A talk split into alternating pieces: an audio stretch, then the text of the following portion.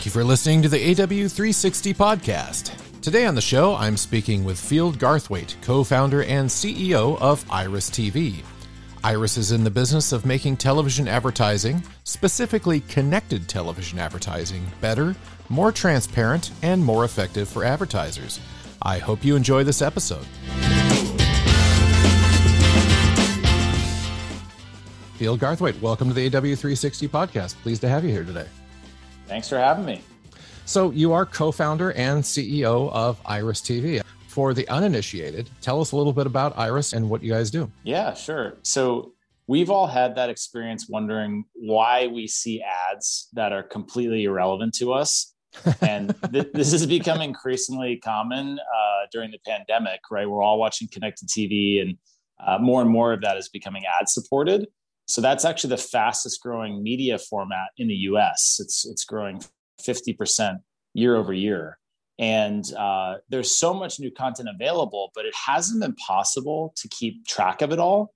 Advertisers don't actually know where their ads run against. And, and this is creating major problems, both for consumers, right, and having a bad user experience, but but as an actual marketer and at agencies and at DSPs and SSPs, targeting and managing frequency is something that they have real problems with.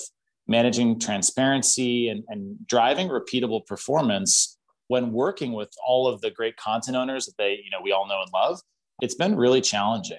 And so the the kind of problem that iris tv has been focused on is really providing uh, video level data access to everyone buyers and sellers. And the reason is because the reality is who you're targeting and, and what they're watching really are equally important. And Iris TV built a video data platform specifically to connect TV shows, movies, and videos with all of the leading data partners that manage brand safety and suitability and contextual data. Uh, and we're trusted by the largest broadcasters and now thousands of publishers and CTV channels to help them securely manage the data, their most valuable content, and convert those video files into data that brands and advertisers can use at really large scale for brand safety, transparency, and things like contextual targeting that, that make ads more relevant to the end viewer and as a result drive things like recall and sales lift this is actually a persistent complaint of mine around my household that with all of these vast stores of data every time i turn on any sort of streaming channel i'm constantly frustrated that my tv doesn't get me. Like it either thinks i'm somebody else entirely or it's completely missing the point of me and my life. Explain a little bit about how your solution works. Okay. Uh, yeah well yeah and what you just said every brand wants to reach consumers at the right time, right, with their marketing. But but yeah, it hasn't been possible in video. So how it works, the, the, the way that Iris does this is kind of our core technology is, is called the Iris ID. And what it is, it's a universal identifier for a piece of video content. So there's an Iris ID for every TV show, every video, every movie. And that content identifier, the Iris ID, is basically like the video equivalent of a page URL uh, which is a technology that you know AdWords uses to understand you know how to target ads, and and all of the leading brand safety and contextual data companies used to use for display ads, but it's not sufficient for video. And so uh, by having the Iris ID associated with each video file, we're able to store an enormous amount of data on that ID, including contextual data, brand safety data from companies like Oracle and GumGum and and over a dozen of, of our partners in the in the data space. And most importantly, the way that this works is that content owners actually have control over the Iris ID and how it's used. So they can actually decide who gets access to what data. So it's a very valuable technology for them to basically manage who gets access to certain information, right? They want ad platforms to use it to target based on context or brand safety and increase the, the value of their inventory. So it's helping them increase yield and increase revenue. But in some cases, for like reporting reasons, they may want other entities to have access to, say, show and episode level data. And we allow them to manage all of those use cases with this content identifier, the Iris ID. You know, during COVID, obviously streaming TV and CTV, you know, skyrocketed. I mean, there there was so much consumption that you know I've heard various complaints from you know friends and colleagues that you know the, the internet in my neighborhood is now so slow and it's because everybody's trying to watch you know whatever show on Netflix or what have you all at the same time. But yet it seems like you know and i've read this a few different places now that advertising dollars have not necessarily followed that trend. Uh, why is that? And and how is what you're doing at iris going to kind of shift that back to to more of a balance? Yeah I, we hear this from every major agency all the largest marketers that that spend uh, huge amounts of money on television right? That they they know they need to move more of their tv investment into connected tv and, and premium online video. Uh, the major blocker for them has been twofold. Uh, they can't replicate day parts in connected TV or you know kind of like buy what we we used to call prime time right? You know that kind of block of time where you knew you'd hit a mass massive audience and you'd be able to actually understand you know by points essentially you know what the demographics were and kind of uh, then able to measure how effective it was. So there's been no transparency in this new medium because it's really taken off in terms of streaming and viewership without having a, a, technology to provide for some of the same level of transparency that TV buyers and broadcasters and MVPDs have been able to negotiate because it's a medium television that's been around for decades. So when you have transparency, what it does, it unlocks more advertising dollars and creates a better u- user experience.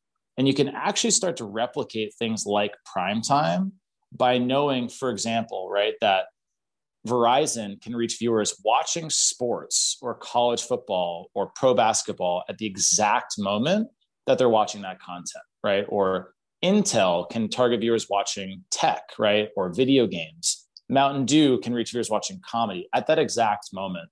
And it drives performance when you're able to do that and this is a brand new technology it's really only come into to kind of real scale over the last year so our business has been taking off as a result really kind of enabling this capability and a major part of this is preparing for kind of the next year's upfront and and really 22 budgets that are uh, beginning to kind of unify TV investment and connected TV as really kind of like a holistic plan. It kind of goes without saying that transparency has been one of the big buzzwords in our industry for the past several years. How does transparency work in regard to the iris id do you have concerns there or is it pretty much in step with what the expectation is these days as far as consumers are concerned yeah so there's there's identity and then there's content. Those are the two major parameters when you're talking about you know taking a piece of ad creative and reaching the right audience at really large scale.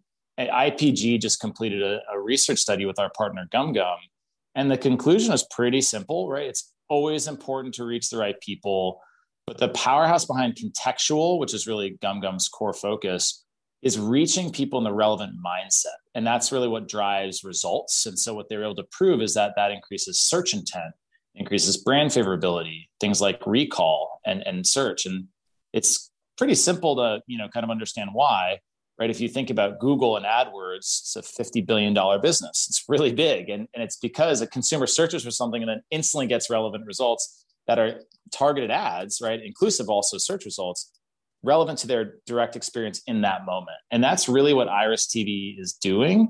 We're unlocking all of this data that's been embedded in the video file. We're making it available in standardized formats, working with all of our third party data partners. And that really solves for the kind of content targeting side of things. And this complements identity. So things like household identifiers have become kind of the norm for how you buy identity in CTV and that's great right? Because you can capture a bunch of useful signals to understand you know that you're reaching the right household.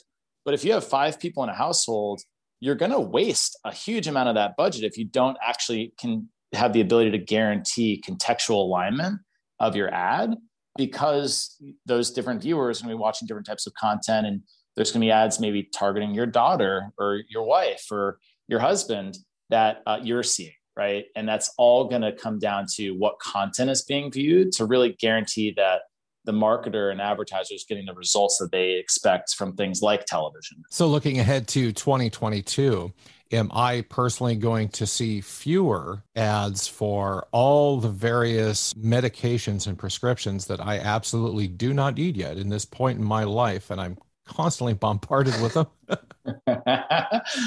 or is that a symptom of the programming I'm watching, which really, when it comes right down to it, is 50% live sports? I think the answer is yes, absolutely. And and every marketer is going to be happy about that. Every agency is going to be happy about that.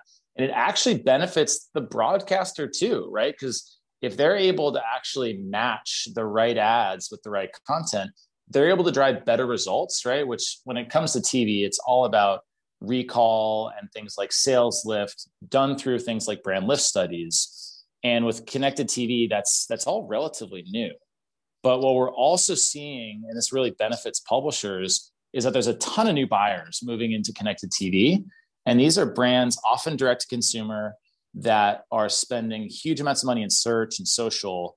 Now we're seeing connected TV as a medium, kind of like direct response television advertising, right? We used to see the phone number and people would call up and purchase the product. Now, right, we're seeing kind of those types of direct to consumer products use connected TV in a targeted way, leveraging, you know, identity and context to then drive performance and actual sales. And they're able to measure that. And so um, that creates a new pocket of, of buyers that publishers can derive more value from from their content libraries anytime they match that correctly. And looking ahead, you know, conscious of the fact that we're almost at the end of 2021 and moving into 2022 and beyond, what sort of predictions do you have for the next year or even five years down the road as it relates to the CTV industry and Iris, Iris TV's place in it?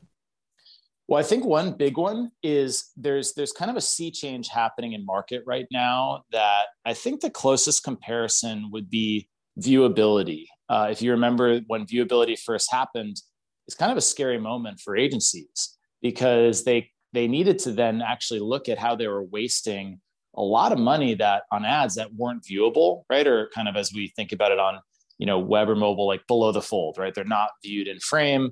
And so you actually don't know what you're getting. Uh, there's a comparable moment here happening in connected TV. Uh, so first, it started with things like fraud and bot farms and looking at for invalid traffic, and that problem is is being solved now by you know great companies like DoubleVerify and IAS but really, when it comes down to like actual transparency, things like brand safety and suitability, that problem has not been solved. And it's it's looking like the kind of early days of display where you have huge amounts of growth, tons of new supply sources, and a lot of premium viewership. But there's so little transparency available to buyers that they haven't been able to securely shift dollars. And so I think what's going to start happening is we're going to see this move from basically publisher or app or channel level buying where you might be getting data on Roku or data on something like Samsung, but none of the information about the hundreds of channels or you know thousands of apps of where your ad could be placed back, where you actually have data on the ad pod level. And that benefits everyone in the supply chain because when you're buying at the app level, you have no transparency. You're basically guessing. And relevance and performance really happens at the moment the ad is playing. And to do that, you really need to look inside the video. So, our major prediction is that this technology is going to be adopted widely. Buyers are going to be requesting it and looking for iris enabled video because it allows them to do so much more with every buy. And, and broadcasters, publishers, CTV apps are going to leverage it to increase yield because in both cases everyone benefits. And that's been proven by nielsen. In the television space they've they've shown that sales and, and recall can increase by 30% when you match ad creative with the moment that you're running relevant content so it's really just from our point of view all about scaling that technology everywhere avod viewership is growing a tip of the hat to you. Normally, when I ask a question like that, I get you know sort of a hesitant best guess, and this felt more like a roadmap. Like you know, hey, we're not only on it, we've foreseen it, and I could have said ten or twenty years, and you would have had a great answer. So I appreciate that. You know, this has been great. Thanks so much for joining me on the show today. Great being here. Thanks for listening. For more content from Advertising Week, the global leader in events and digital content for the advertising, marketing, and technology industries, visit www.advertisingweek.com.